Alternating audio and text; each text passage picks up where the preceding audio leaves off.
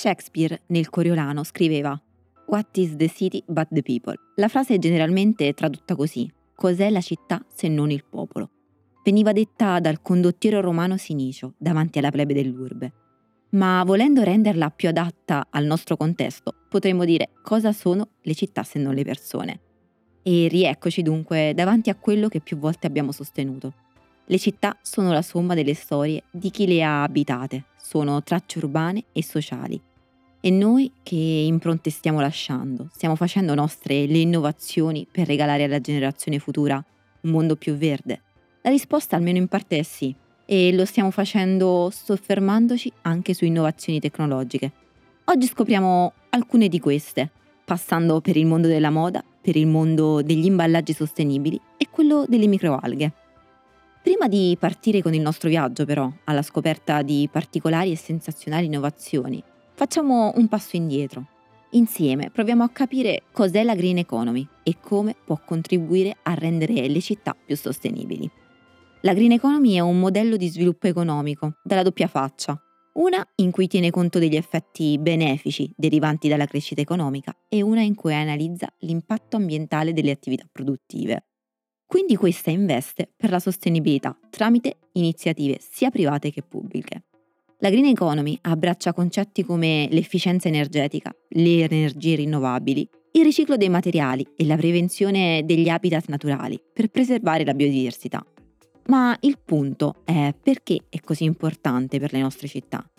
Ce lo siamo detti finora, le città sono basate su un modello di sviluppo che investe sulle piccole imprese, spesso tramite iniziative verdi, la green economy riduce l'inquinamento, migliorando la qualità dell'aria e rende più resiliente la città, soprattutto ai cambiamenti derivanti dal clima.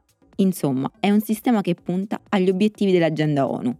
Ci aiuta a creare sostenibilità e parte di questa la otteniamo grazie a piccole ma importanti innovazioni tecnologiche, di cui alcune sono utilizzabili da noi in prima persona, mentre altre fanno parte delle buone norme applicate nei nostri spazi di città da enti pubblici o privati. Avete tutti presente la carica di endorfine che si libera nel nostro corpo quando facciamo shopping? Ho la sensazione di soddisfazione quando troviamo un vestito perfetto a poco prezzo. Credo proprio di sì, ma quanti di noi si domandano concretamente che fine farà quel vestito quando lo dismetteremo? 500.000 tonnellate di rifiuti tessili vengono ogni anno prodotti in Italia, di cui solo il 15% viene raccolto per essere riciclato. Solo in Europa la filiera dell'abbigliamento è responsabile della produzione di 15 miliardi di imballaggi di plastica, di cui purtroppo solo il 40 viene stimato per il riciclo. Anche se poco noto, il settore della moda è il diretto responsabile del 10% delle emissioni globali di CO2, del 20% delle acque reflue e del 35% dei microplasti nei mari. Ci appare ovvio, sentendo risuonare nella nostra testa questi numeri, che il senso di consapevolezza, di desiderio di miglioramento, avvolge anche questo campo. Va cambiato il modo di produrre, il modo di acquistare e usare vestiti, sempre con il fine di ridurre l'impatto sociale e ambientale della moda. Le iniziative sono tante, tutte attuabili, tese alla sostenibilità. Una tra queste è quella ideata dalla mente del CEO del 6R, Gagan Singh. Gagan con la sua startup dà vita al riciclo tracciabile di un indumento tutto tramite l'utilizzo di un QR code posto sull'etichetta. Il codice ci permette di restituire il capo una volta dismesso. Tramite questo sistema l'iniziativa viene incentivata tramite un piccolo ritorno economico e tramite questo sistema il potenziale rifiuto entra nella giusta catena di riciclo. Ecco quindi come piccole iniziative come questa possono rivoluzionare un mondo vasto come quello della moda. Abbiamo nominato poco fa gli imballaggi di plastica, essenziali per proteggere qualsiasi tipo di prodotto durante il trasporto. Uno studio recente condotto dall'Università Bocconi, dal Webpertal Institute e poi presentato al Parlamento europeo, l'Italia si posiziona in modo ottimale nel campo del riciclo degli imballaggi. Tuttavia, nonostante le buone intenzioni, molti di loro continuano a finire nelle discariche, se non nei luoghi naturali. Ogni anno, solo nel nostro paese vengono consumati 15 miliardi di imballaggi di plastica e di questi solo il 40% viene riciclato. Plastica, vetro, carta, cartone sono una moltitudine i materiali utilizzati come imballaggio e per agire in modo coerente è necessario smaltire ognuno di loro correttamente, ma al contempo cercare soluzioni alla radice, evitando direttamente la loro nascita. Un'importante innovazione in questo campo è rappresentata dall'alternativa biodegradabile. Anche questa importante innovazione tecnologica. Ad esempio, Biopac, cooperativa con l'intento di contrastare proprio l'inquinamento derivante dalla produzione di imballaggi di plastica, produce oggetti biodegradabili e compostabili. L'intento alla base della filosofia della cooperativa è non solo quello di contrastare l'inquinamento, ma anche di sostenere la cultura del riciclo e del riuso. Abbiamo parlato in una delle puntate precedenti, proprio qui a Spazio Città, di cos'è il compost. Beh, questi imballaggi si degradano naturalmente ed entrano a far parte del sistema dell'economia circolare. Si trasformano in eh, fertilizzante naturale per le piante.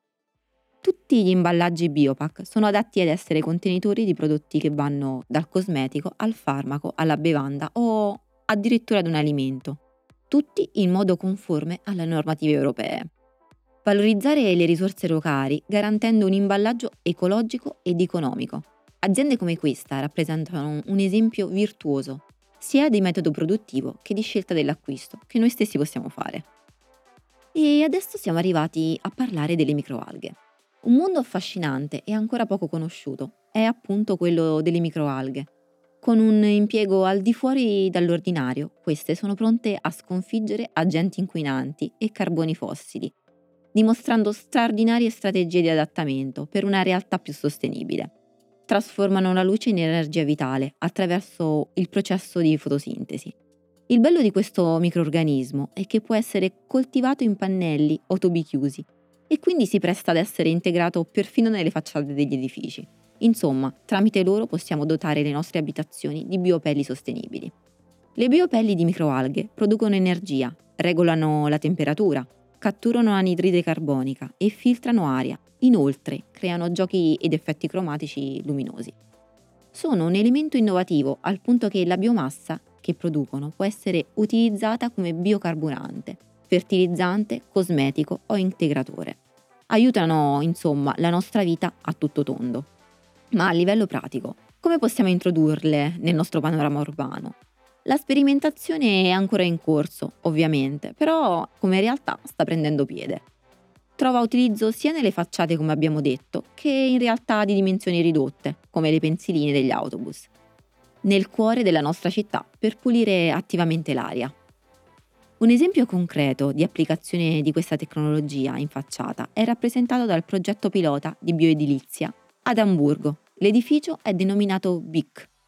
Uh, l'edificio sostenibile si alimenta in autonomia tramite le alghe come carburante. Capiamo quindi che le frontiere della sperimentazione si stanno allargando e lasciano spazio esattamente a nuovi scenari. L'edificio in questione, per ora primo a mettere in campo questa tecnologia, fa parte appunto di un esperimento. È il progetto dello studio di architettura ARAP. Verde dalle fondamenta alla sommità, fa trasparire tutta l'ecologia che contiene. Questa sperimentazione verso la sostenibilità nasce grazie alla collaborazione tra lo studio e Strategy Science e Consultant. Le microalghe vengono ospitate in bioreattori sulle facciate esposte a sud-ovest e sud-est. I bioreattori non sono altro che pannelli di vetro che producono biomassa. Abbiamo detto che l'edificio si alimenta attraverso questa e infatti genera energia sostenibile per riscaldamento, produzione di acqua calda e inoltre isola termicamente e acusticamente dai rumori esterni. Una centralina, reale cuore del nostro edificio, immagazzina l'energia prodotta dalla fotosintesi delle alghe e anche quella derivante dall'energia solare. In sostanza, tramite l'applicazione di questo metodo si vuole dimostrare come intere aree urbane potrebbero diventare autosufficienti, sostenibili ed ecologiche. Aree urbane tese a vivere e respirare un immaginario futuro verde, quello disegnato dallo studio di architettura ARAP, con edifici in grado di adattarsi al microclima e alle esigenze di chi vive quelle aree. Come per tutte le innovazioni, non è uno studio solo del funzionamento della tecnologia, ma anche della reazione degli edifici. E quindi è una sperimentazione anche del loro rapporto con queste nuove tecnologie. L'applicazione in scala ridotta della tecnologia delle microalghe è stata ideata da Spasojevic, Liquid 3, la versione futuristica dell'albero urbano e la sua creazione. Insieme al suo team, quello dell'Institute for Multidisciplinary Research e soprattutto insieme all'Università di Belgrado, ha sperimentato questo passo per la sostenibilità.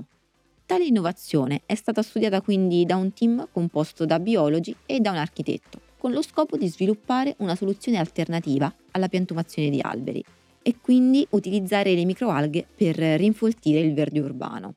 Dall'affascinante design questo albero artificiale migliora la qualità dell'aria e la qualità visiva, ma anche quella funzionale dell'ambiente cittadino. Funge da panchina, pensilina, caricatore per telefoni e luce notturna. Quindi Liquid 3 è una realtà multifunzionale e utilizza questi microorganismi per la fotosintesi e per la produzione di ossigeno. Questi piccoli combattenti, le microalghe, assorbono da 10 a 50 volte in più di carbonio rispetto alle piante terrestri. Puntano quindi a una grande purificazione dell'aria. Siamo giunti alla conclusione anche di questa puntata. Abbiamo indagato quelle che sono particolari innovazioni tecnologiche. Innovazioni tecnologiche attuabili da privati, da enti pubblici o anche dagli stessi cittadini che possono giocare un ruolo cruciale nel promuovere la sostenibilità urbana, come abbiamo sempre sostenuto. Possiamo indirizzare le città verso scenari più ecocompatibili con la vita futura. Ricordiamoci che ogni piccolo passo conta. Sfruttiamo l'innovazione per costruire un futuro migliore per tutti noi. Per oggi è tutto, da Spazio Città un saluto. Mara.